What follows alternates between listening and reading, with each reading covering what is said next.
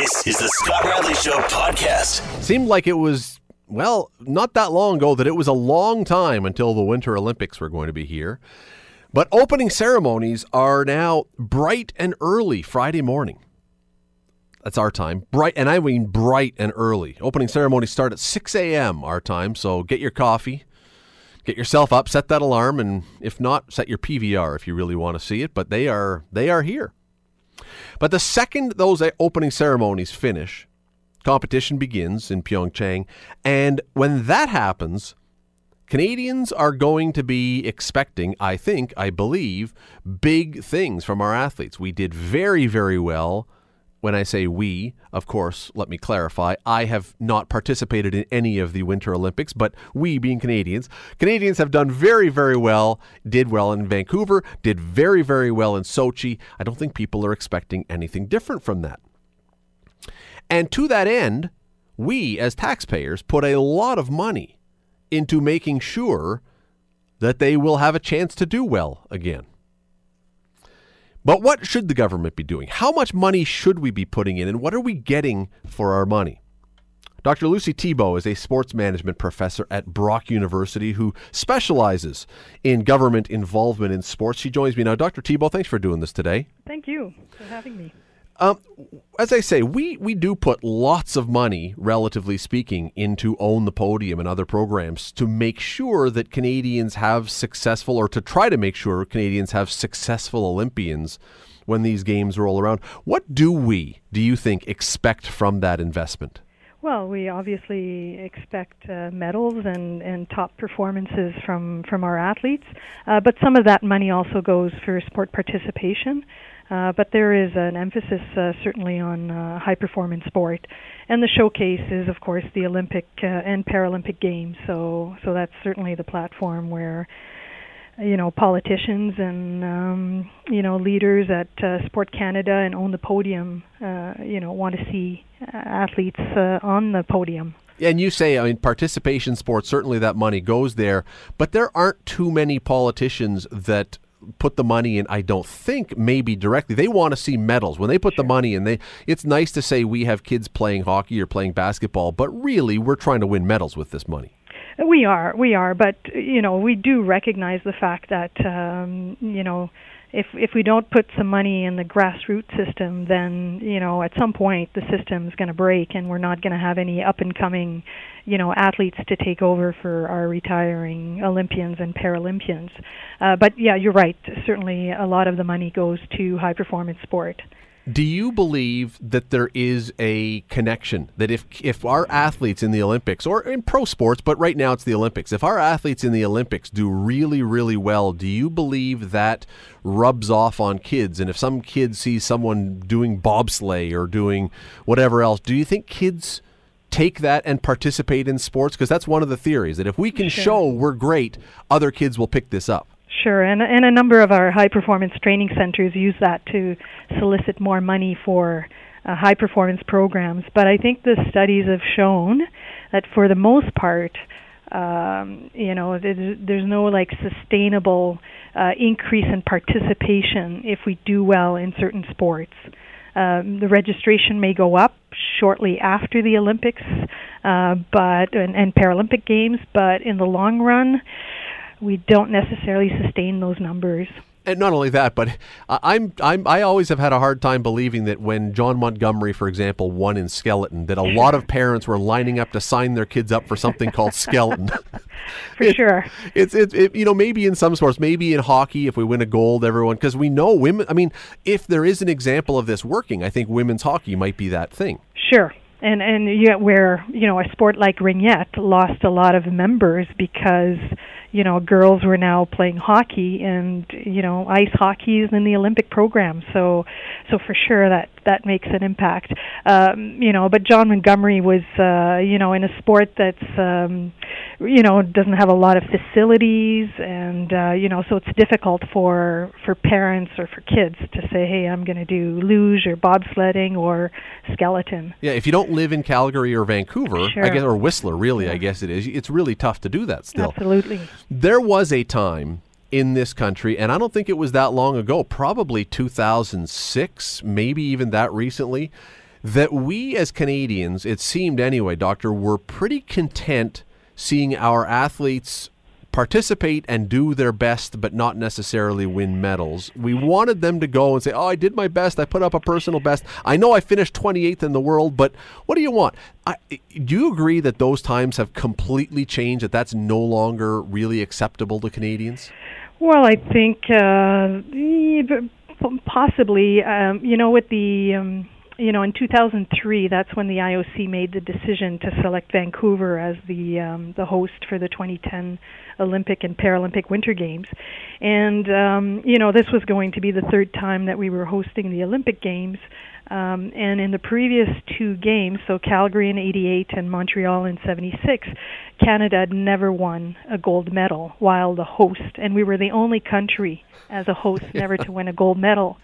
So Own the Podium was created as a result of, of that, you know, IOC decision and also um, you know, because the stakeholders within Can- Canadian sports system wanted to make sure that it didn't happen again a third time.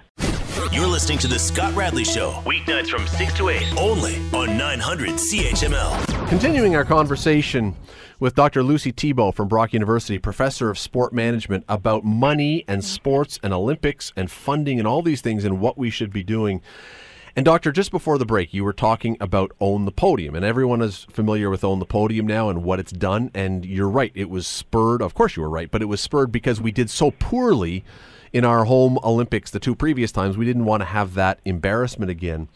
But because it was so successful, because we did so well in Vancouver, it seems to have set a bit of a precedent. We couldn't stop that now if we wanted to, could we? Uh, probably not. There was a lot of pressure uh, because Own the Podium was really supposed to be, you know, until the Vancouver Olympic and Paralympic Winter Games. Uh, and I think, you know, given our results at those games, uh, there was a lot of pressure on the politicians to keep that program going. We got a taste for winning. Absolutely. And, uh, you know, we do well in winter sports. And, uh, you know, we want to make sure that we keep doing well. And some people might argue, and I think there's a, a, fair argument to be had, a fair debate about should this be the role that government plays to be paying for athletes. At the same time, Canada, for whatever reason, is notoriously tight in the private sector for funding athletes. So if we don't get government money, they don't get paid. Correct. Although I have to say that Own the Podium is a nonprofit uh, entity.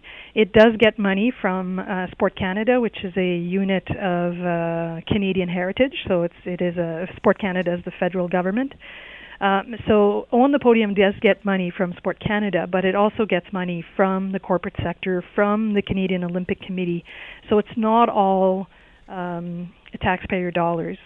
Is is that because and again I go back to my point there have been many athletes over the years who have had great difficulty finding corporate sponsorships by themselves mm-hmm. has owned the podium simply then organized it better so it's been able to do a better job of extracting money from the corporate world well, it, if it does, it's um, you know through the Canadian Olympic uh, Foundation, um, but it's it's also really you know it's not matching necessarily athletes with corporate sponsors. That's not the role of Own the Podium. Own the Podium is really about target funding for sports that we're you know about to medal or, or you know sports that we are al- almost guaranteed to to to medal in. So. Um, uh, Own the Podium basically, you know, gets funding from various sources and does help, you know, the high performance uh, aspect of our sports system. And this has been both lauded and criticized in some sense because athletes that are of the elite there that are sure. competing on the world stage, they're carded athletes, so they all mm-hmm. get some standard base amount of money. But then, as you say, the ones who are the super elite, who are closest to winning medals, tend to get more through own the podium. And some have said, well, you know, if I'm ranked 16th in the world and I'm not quite there yet, if I could get some of that own the podium money, I might actually win one as mm-hmm. opposed to just giving it to the second or third ranked person. What do you say to that? Is that the right way they're doing it? Well, there is um, in the Sport Canada Athlete Assistance Program. That's the carded system where uh, you know the senior card, uh, senior carded athletes get um, I think it's almost uh, it's a little over seventeen hundred dollars a month as a stipend for living and training allowance, while the uh, the the junior card or the developmental card as they call it uh, gets a little over a thousand dollars a month and and those are for the athletes who are not quite there yet, but they're on way to uh, achieving podium results. Uh, Own the Podium um, as a sort of a separate program targets sport and gives uh, you know money to sports where you know again we're about the podium or um, or medal, um, and it's up to the national sport organizations to take that Own the Podium money and, and decide how it's going to uh, distribute it, whether it goes directly to athletes or whether it goes to uh, providing more training camps, more opportunities for, for athletes to get experience in, in uh, international competition, so they send a larger team, for example. So, so it's up really to the national sport organizations to, to decide how that money is spent, best spent to achieve podium results. Because if you do achieve podium results, Own the Podium will keep funding you. Mm. And so so there's definitely an incentive for, you know, for Canadians, for athletes to do well at the Olympic and Paralympic games. So you can quantify then a payoff or a benefit to an athlete for their success. Can you quantify what this does or what this buys for Canadians? Can you is, can you look at the warm feelings that you get when you cheer for an athlete and they win and say, you know what, yeah, that was worth whatever amount of money? Can, it's a really tough thing to do. Uh, yeah, it is. It is. But obviously, you know, a lot of governments in the world are involved in sport in amateur sport in uh, quotation marks. Um, some some for good reasons and yeah. some for less good reasons. Sure, but but ultimately, national pride, national unity, and national identity are all you know byproducts of success. Yeah, and that's that raises the question. What's that worth? Yeah. So Sport Canada probably funds uh, it's almost two hundred million dollars to high performance sport and sport participation.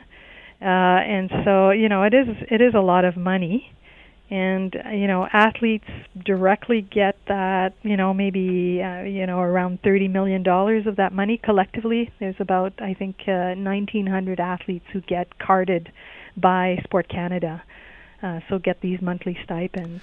It is, uh, you know, after the Vancouver games, I would think during the games and afterwards for a period of time in the warm glow of Vancouver, I think we would all say, you know what, that was money very, very well spent. And the Olympics are just starting, and if we don't do well, I think a lot of people say, "Why are we spending all this money?" Sure. But it's it, you you pay it, and you hope your lottery number comes up, and you hope that it works out well for yeah, you. and that on the day of the competition, you're on. Exactly, right? and that's that's the. I mean, it's not the luck of the draw, but it's mm. there's some luck in there. Uh, sure. Dr. Lucie Thibault from Brock Sports Management, really, really appreciate the time today. Thanks for doing thank, this. Thank you for having me it is uh, it is a bit of a crapshoot. We put all this money in, and you hope that that allows Canadian athletes on the day they compete, as she just said, to be at their best. And if they are, nobody complains about the money we have spent to have an athlete land on the podium because everybody feels good about it. You're listening to the Scott Radley Show, weeknights from six to eight, only on 900 CHML.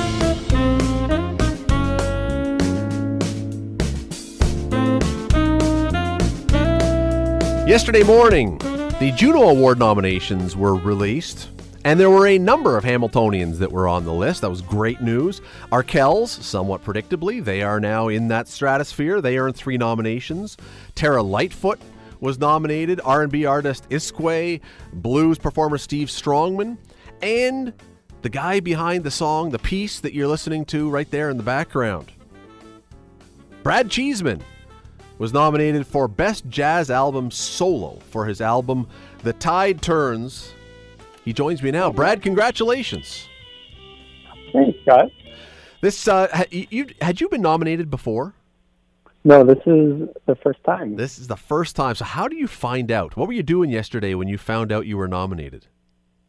Um, well, I went to the. Uh, I got an invitation to the you know Juno nominee press conference, and uh, my wife and I went to Toronto um, yesterday morning to kind of check it out. A little hopeful, but not really sure what was going to happen. And then next thing we know, they're kind of they called out my name, and yeah, very exciting. You didn't know when they told you to come to the press conference that you were nominated? I had a hunch, but I didn't want to get my hopes up just in case. That would have been the cruelest thing anyone could do to you. Hey, Brad, come all the way down to Toronto and sit here and watch other people receive a nice pat on the back. that, would, that would have been just mean if they'd done that. But uh, that is great. So when, but so you're sitting there. How long did you have to sit there before you actually got to your category and heard your name?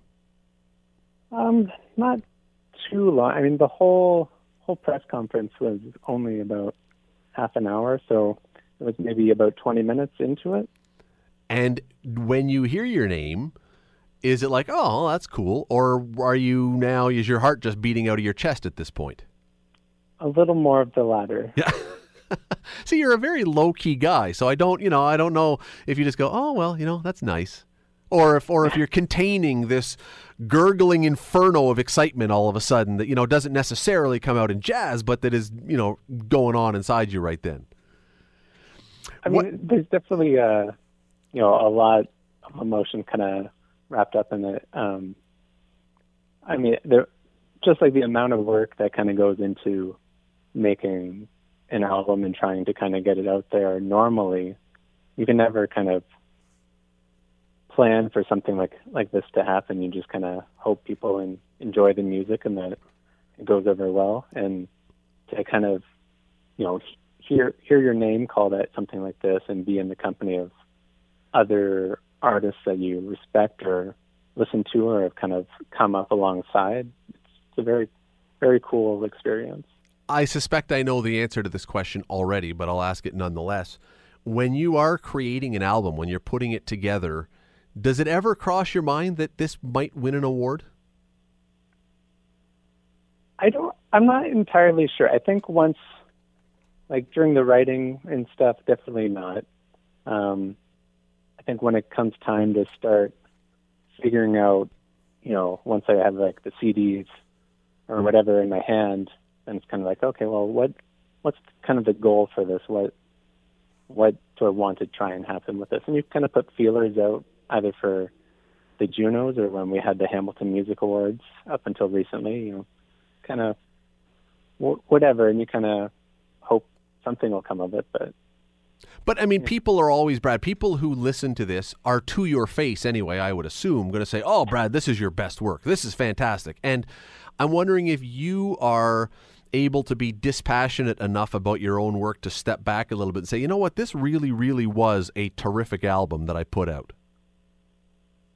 Yeah, I mean, this one. Um, I mean, each each recording is uh, different. Like um, jumping back to my my last album, it was kind of this kind of um, like big kind of announcement of what I was trying to do, and this new album felt a lot more um, personal to me in some ways, and I think kind of approaching it from that kind of starting point um, turned it into something bigger than I, I thought it might be.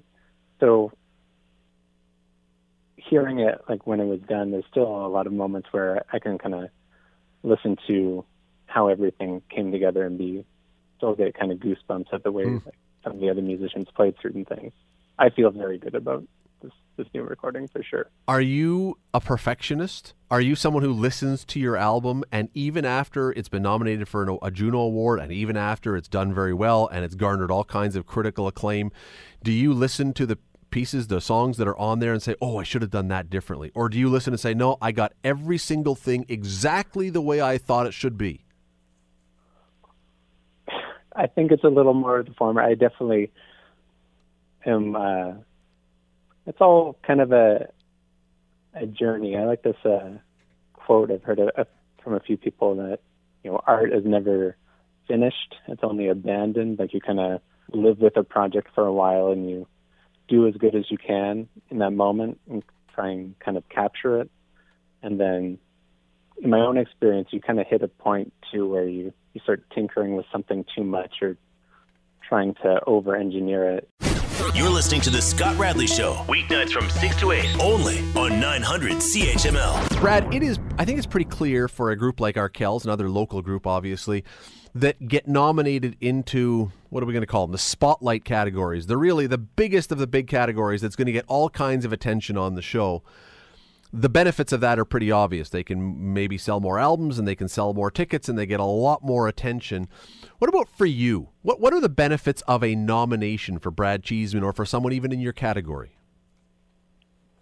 I think it still is a kind of creates a, a level of visibility um, you know, nationally and, and even beyond that um, was certainly not there before. Where you know a lot of I've, I've had like music played across the country, but as far as my own efforts to tour and really uh, reach new listeners has been kind of limited to kind of uh, Ontario and in Quebec, and maybe stretching a little bit into some other places. But I think this kind of helps open up some doors to maybe reach new listeners, maybe some new uh, performance opportunities.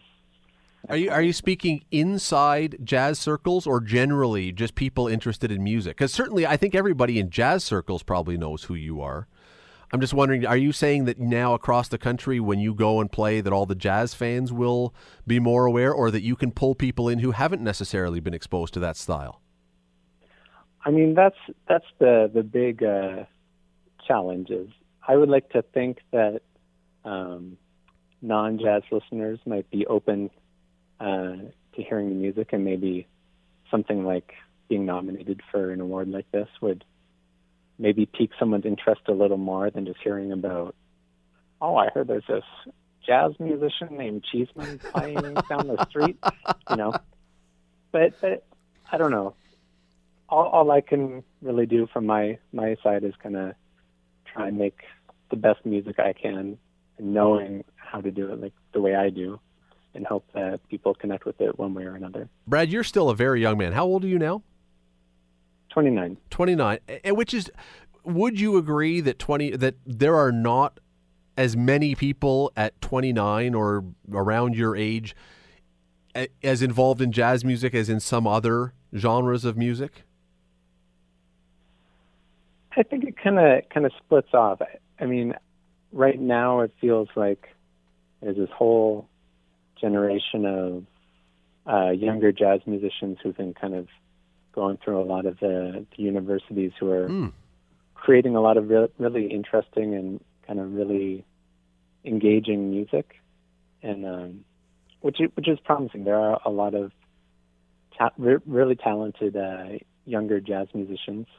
Um, but kind of finding the, again finding that kind of appeal to a broader audience is especially challenging for a younger jazz jazz performer. Well, it, it doesn't typically the music, uh, and you can correct me where you disagree, but typically the music doesn't have the same sort of really catchy hooks as a pop song or something that you're going to hear on radio all the time. It takes a little more commitment, I think, is the word to to really become fluent in the language of jazz.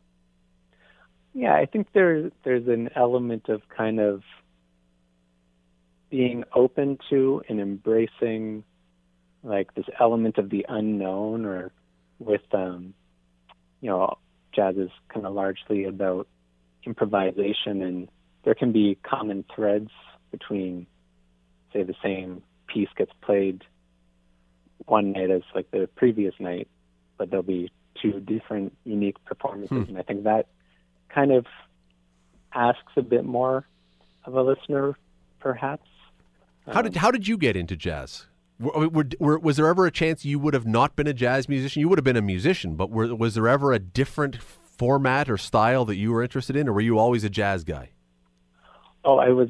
I was definitely not always a, a jazz guy. I got introduced um, to some really exciting music by Charles Mingus towards the end of uh, high school, and um, then kind of learned more about the music when I was studying at Mohawk College, then later Humber College and York University.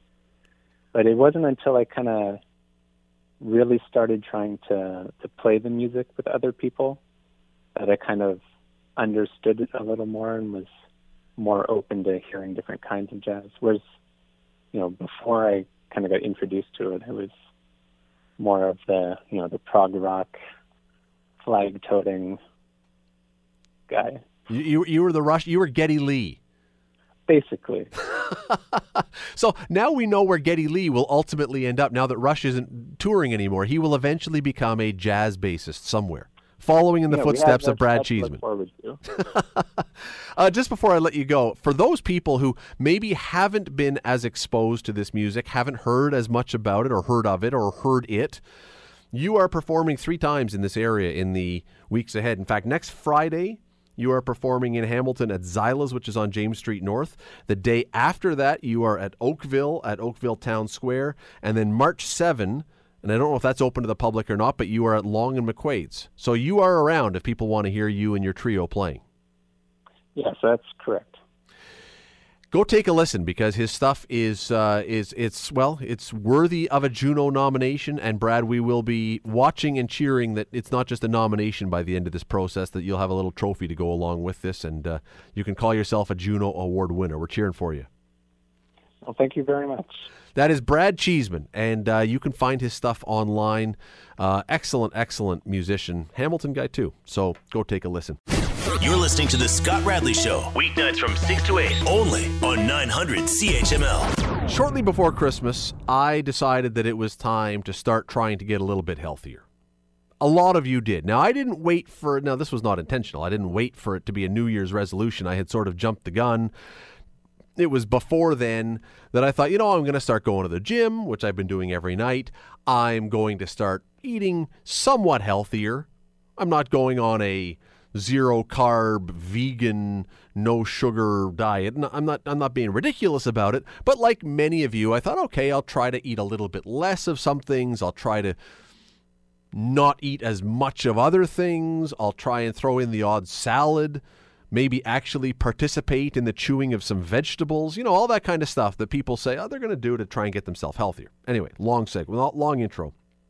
Because one of the things that I was reading or hearing somewhere as this whole process is going on is you know what's really good for you? You know what really you should try and have because for whatever reason they say this is the new magical thing is coconut water. Drink coconut water. Don't drink juice because juice is just empty calories. Don't drink pop. You can have water, water's fine too, but coconut water has vitamins and it's low calorie and it's all these kind of things. And if you like the taste of it, and in fact, I do like the taste of it, it's kind of nutty, it's okay, not everyone does. I thought, okay, perfect, coconut water. So I'm at the grocery store a couple weeks ago, and they have a big sale on cans of coconut water.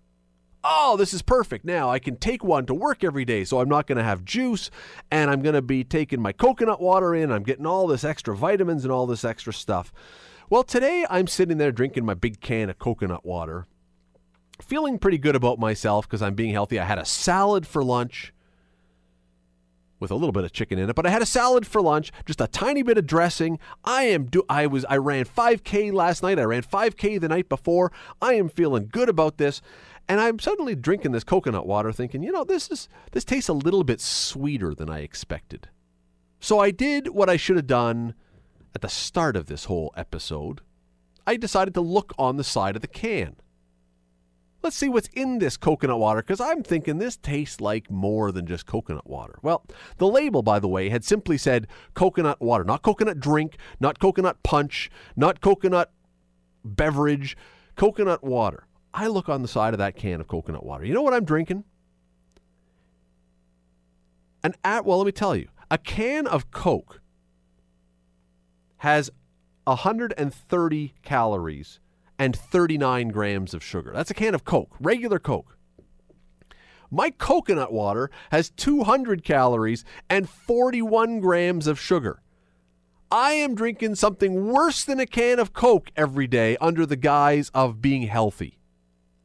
And I got to tell you, I feel like I've been deceived. I've been tricked. And I bet you that I am not alone on this one. I bet you there are tons of people out there who have bought a product, eaten a product in good faith that this is something that is healthy for me. It says healthy, it says organic, it says low sugar, low fat, whatever else.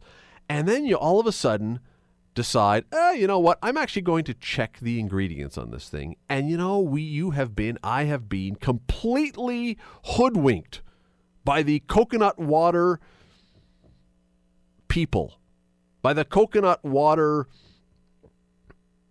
what's the word I'm looking for? Cartel. I wasn't drinking something healthy. I was going to all this work to try and get myself healthy, and then I'm pouring liquid sugar into my body day after day after day, thinking I am really doing something good. This, I suddenly had this memory of an episode of Seinfeld where they go to the fat free frozen yogurt stand because, again, it was fat free. The frozen yogurt was healthy. I could eat all I wanted, and it was fat free. That was what Kramer and George and Jerry and Elaine were all doing. They were going there to eat the fat free yogurt, and then they they took it to the lab, and you know what they discovered? It was not fat free. There was fat in that yogurt. I feel, I genuinely feel hoodwinked by these people, by the the coconut water lobby that is out there putting coconut water, healthy sounding, like they've just husked, husked, I can't say that word, husked a coconut and poured it into my can, sealed it up, and sent it to Hamilton, Ontario so I could buy it and eat healthy and drink healthy. And here I am guzzling down liquid sugar. More sugar than in a can of Coke. I almost feel like the whole thing is just conspiring against all of us who are trying to be a little healthier. How in the world? The whole thing is a giant scam to keep us all fat and out of shape. Even when you try to do the right thing now. The junk food, liquid sugar, coconut water cartel is out to get us. Now I got to read the thing on everything. Now I got to read everything, and I don't have time or interest in doing that. So I may just decide to just quit the gym and start eating junk food again. And just, if I'm going to go down the tubes, I may as well do it knowing what's happening, right? You're listening to The Scott Radley Show, weeknights from 6 to 8, only on 900 CHML. This day in 1976, Darryl Sittler, captain of the Toronto Maple Leafs, scored 10 points in an NHL game. It is still a record. No one, not even Wayne Gretzky, not Mario Lemieux, nobody has ever been able to beat that mark. No one else has ever got 10 points in a game. It was against the Boston Bruins, six goals and four assists. Those of you, who, especially around here, Leaf fans, those of you old enough to remember that game, probably still have a warm, fuzzy memory from that night because it was a pretty remarkable evening. All those points against a guy named Dave Reece was the goalie for Boston. He was the only guy, perhaps, who wasn't feeling warm and fuzzy that night. Anyway, after that game, I don't know if Darryl Sittler even knew this, but his sweater disappeared.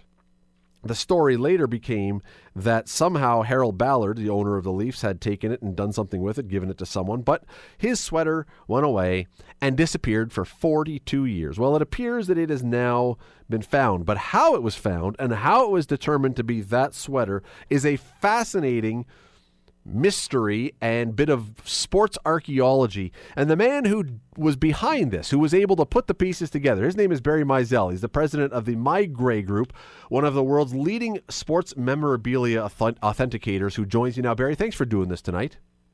My pleasure. How's everything? Everything, well, everything is great. Thanks to you coming up with this great story. Um, walk us through this. Someone, as I understand it, walks into your store or walks up to you or something and has this batch of old sweaters that he would like you to either buy or authenticate. Yes, yes. It was a collector who we've known for some time who had amassed a, a great collection and had asked us if we were interested in acquiring it. He showed us a list, and right off the bat, I saw a lot of great names, but the one that jumped out was Darryl Sittler, 1975 76 Toronto. So once I saw that, I said, well, we may have something here how would you know? Like, why would it automatically be assumed that a shirt from that era or from that season would necessarily be the shirt from that game? Because I would have assumed well, that that shirt had gone somewhere else to a collector or to a Hall of Fame or something. Well, what we've learned over the years is that uh, the game worn jersey hobby from veteran collectors who've been collecting for 20, 30 years, this is where these artifacts ended up. You you never know, but you always think positively. One of the things we knew is that we hadn't seen the Sittler 10 point game jersey. Uh, the Hall of Fame didn't have it. These are things that were known in the hobby that that jersey hadn't surfaced. So when you see on a spreadsheet 1975 76 Toronto Maple Leafs, and then you ask what color is the jersey, and you hear white, and you know that uh, in those eras players wore very few jerseys, we knew we had a potential great find, and it was worth taking uh, taking a look. And obviously, uh, the rest is history. We uh, we got very lucky, and we found indisputable proof that this was the jersey once we started researching. Well, that's the interesting. That to me is the most interesting part about this story because it's fine to get a sweater that is from that year, and it's fine to get a sweater and you believe that it may be from that game. But to actually nail down for sure that it was that, how do you go about doing that? Because, you know, you look at a Maple Leaf sweater, and for most people, one sweater looks like the next sweater. Right, and and and to those of us who do this for a living, and MeiGray's been doing this for 21 years, so we've worked very closely with the Hall of Fame, with the National Hockey League, with a variety of teams. Uh, every sweater is not alike. Every sweater is kind of like a fingerprint. One of the things we knew right off the bat, back in the 70s, the teams wore very few sweaters in each color each year. So once we determined the sweater was real, and we did that by examining the shirt and knowing the the maker of the shirt, the quality of the shirt. Right off the bat, we knew it was a game worn jersey. Then we got a little lucky. I went to the Hall of Fame. The shirt was pretty beat up, as most of the jerseys that were game worn in the National Hockey League were from that era, because they were worn for multiple games at a time.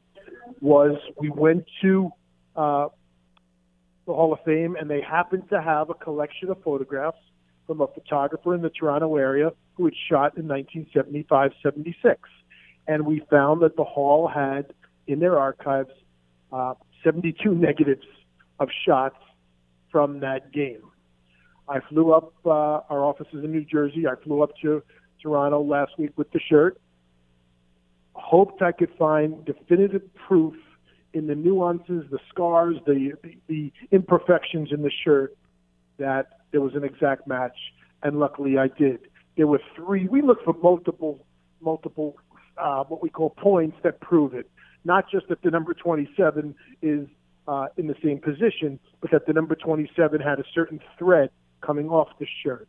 That uh, the crest on the shirt happened to be a little crooked, and the fact that, and, the, and what, what pinned it for us is that Sittler got a nice um, board burn, which in, in shirts of that variety uh, uh, will lighten. The blue stripe on his left arm uh, was burned and lightened in a position.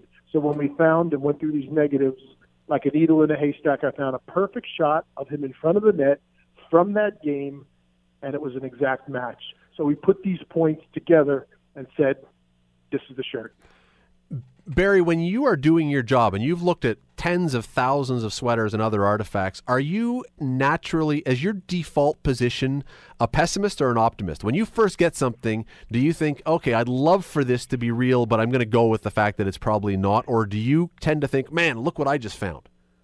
It's a great question, and I'm asked it a lot. So I'll tell you how, as a game worn jersey authenticator and as a collector, and a hockey historian and, and someone who loves hockey, of course I want it to be there. But it's very important for me to do my job effectively that I take a default attitude and I let the facts take me where they lead me. One of the good advantages we had here, and this is just sometimes you get lucky and sometimes you don't, is that the Leafs used a variety of Captain C's, really new, different kinds of C um, on the shirts over the course of the season. So Sittler wore a C with a large Old English serif at the ends of the C at one part of the season and a C without in another part of the season. So that was a big advantage in that we saw many pictures of Sittler with the wrong kind of C. But on February 7th, 1976, he had a, a unique kind of C, which was on the shirt, which was in the photos, and yet again helped us to process of elimination um, conclude that this was the shirt. That led us to the fact that, hey, this is a shirt that's kind of unique. And as I said earlier, the three points of uniqueness, where every shirt is kind of like a fingerprint, proved it to us. So, as you're sitting there in the Hall of Fame in some room somewhere, and you're now doing the comparison, and each of these things you're finding, are you a guy who is moved to excitement when you start realizing what you're holding in front of you? Well, I have to be professional, and decorum is important. I, the, I was in the I was in the resource center where other people are, are doing work. So let's just say I kept the hooting and hollering to a minimum until I uh, met with Phil Pritchard and Craig Campbell, who were there, who were uh, resource center vice presidents, and I said to them, "Can you take a look at what I just saw and tell me what you think?" And then we all started. Uh, I won't say jumping up and down, but it was a nice, polite little. Uh, celebration. What is the condition of the shirt? Because these shirts eh, over 40 years can be tattered, they can be falling apart, they can be destroyed. What shape is it in? The, sh- the shirt is in excellent shape, and, and that, that again was consistent with the story we had been told. We had been told that there were approximately three to four owners that Harold Ballard had gifted it after the game, that it had rested in a collection. Uh, we don't know who he gifted it to for 20 years that it was purchased by a sports memorabilia dealer in the 1990s who sold it to the gentleman who, uh, who from whom we acquired it. So the shirt didn't move around too many times and went from collector to dealer to collector, so it stayed in very good condition, well worn condition, which helped us photo match it, but in good condition. And what would something like this then be worth? Well, that's the, that's the magic number question. We believe uh, the, the, the most expensive hockey jersey ever to be sold was the uh, 1972 Summit Series Paul Henderson. Right. The jersey he was wearing when he scored uh, the Summit Series winning goal in Moscow, and that sold for 1.275 million. I've got to believe this is 25 to 50 percent of of that number. I mean, this is one of the iconic shirts in hockey history. Uh, Sittler's 10 point night was recently uh, voted one of the top NHL moments during the centennial celebration. So, is it 250 to 500,000 US? We'll find out. Wow. our goal right now, our goal right now is to um, try to get it to either a collection or the Leafs themselves, a team. We want we want to share this with the hobby. This should uh, this should not be a shirt that goes into a private collection and lives privately for many years. We would love to share this um, with the city of Toronto, with the Leafs, with you know a, a more general uh, air, populace, so that people can view it. It's it's too great a shirt to just keep under wraps any longer. Two quick things before I let you go, because I know you got to run. Uh, I don't know if this shirt, this I, I, this artifact had ever actually crossed your mind prior to this. I don't know if you've ever wondered about this shirt before, but with with things like this, is the assumption just that they're gone and they're not going to be seen again, or do you always assume that eventually these things are going to pop up if they exist somewhere? The, the, we always assume they're out there. I mean, one of the great things about our hobby and one of the great things about sports and our our culture is that people like to hold on to pieces of history. So if you assume that everything can be found, that everything's out there somewhere, you start with the fact that you you take the uh, the, the road wherever it may lead when you find a shirt like this. So uh, I believe every shirt is out there till you prove it otherwise. And our job, once we're given the task, is to prove that something uh, is exactly what it's purported to be. So you've got the Paul Henderson shirt now looked after. You've got the Darryl Sittler shirt that you've now been able to prove. What's the what's the the holy grail that we don't know about yet? What's the shirt that you want to walk in your door next? The 1970 Bobby Orr Flying Stanley Cup. That, that we don't be, we don't know where that is. That would be nope. We do not know where that is. Wow, and that would be that would be more valuable even than Sittler's for sure. I believe so. I believe so. Well, you know what else we got to get you working on then is uh, finding a 1925 Hamilton Tigers sweater as well. That is one of apparently one of the great missing pieces of all time too. That would be awesome. Again, uh, we'll go where the facts lead us. Try to find it. Barry Meisel, I know you got to run. I really appreciate you taking some time today to do this. Thanks so much. My pleasure. Uh, you can read more about this, by the way. Go to tsn.ca. It was on TSN's website, this story, where it was originally uh, written by Frank Seravalli. It's a great story, it's a great tale. I love this stuff. I love when you have these stories of whether it's sports or art or music or whatever else, movie memorabilia, stuff that has been gone, presumed gone forever, that suddenly reappears. And when I asked at the end, the reason I asked at the end about the Hamilton Tigers sweater is because probably 15 years ago, maybe more than that, Sports Illustrated did a piece in their magazine about the most valuable missing sports artifacts. The most valuable missing sports artifacts. And they included things like Muhammad Ali's Olympic gold medal, which he said that when at one point he was so frustrated he threw it into the Mississippi River that it's at the bottom of the river somewhere that someone might ever someone might find someday. There were other things that were in there, but one of the items that was in there was a 1925 Hamilton Tigers, Hamilton Tigers, like here. This Hamilton, Hamilton Tigers NHL sweater. You'll remember the story. The Hamilton Tigers at that time were in the NHL. We used to have an NHL team for those who don't know this. 1925 Hamilton Tigers were in first place. They were about to go to the playoffs and they were demanding more pay for the playoffs. And the owner said, No, we're not paying you more for the playoffs. You don't get paid for the playoffs. And they went on strike. And because they went on strike, the owner said, Well, too bad then.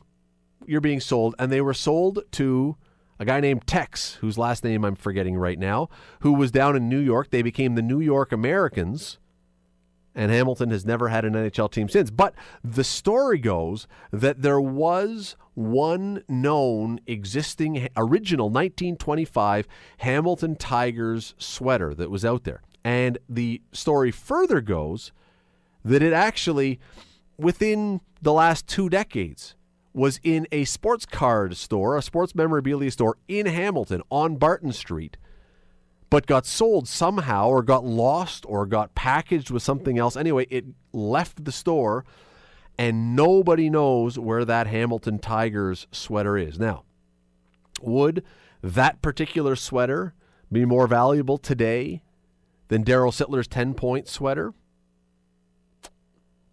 I, am not the expert. I couldn't tell you. Seems to me that that might be a stretch. I'm not sure why it would be. Sports Illustrated said it was the most valuable missing thing. I don't know if they considered every possibility. I don't know if they knew of everything that was missing. Furthermore, would it be more valuable than Bobby Orr's flying Stanley Cup winning goal sweater against the St. Louis Blues? I would doubt that too. Tex Rickard, thank you, Ben. Yes, Tex Rickard was the man that the Hamilton Tigers were sold to in New York to become the New York Americans. I had no idea Bobby Orr's sweater was missing. No idea. But one other thing, just to point out to wrap this story, because it's a terrific story. And again, go and read it if you want. And now a lot of other people have picked up a lot of other pieces of it.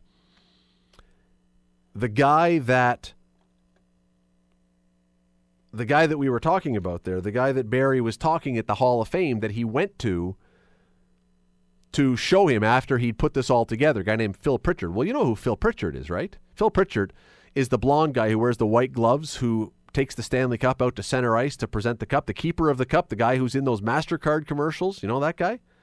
Who, of course, is a Burlington native. So there you go. It all comes full circle. One way or another, every story ultimately comes back to the Hamilton area. Even this one, even Darryl Sittler's 10 point night sweater somehow comes back here. I would love, I would, man, I would love to see that sweater. I would love to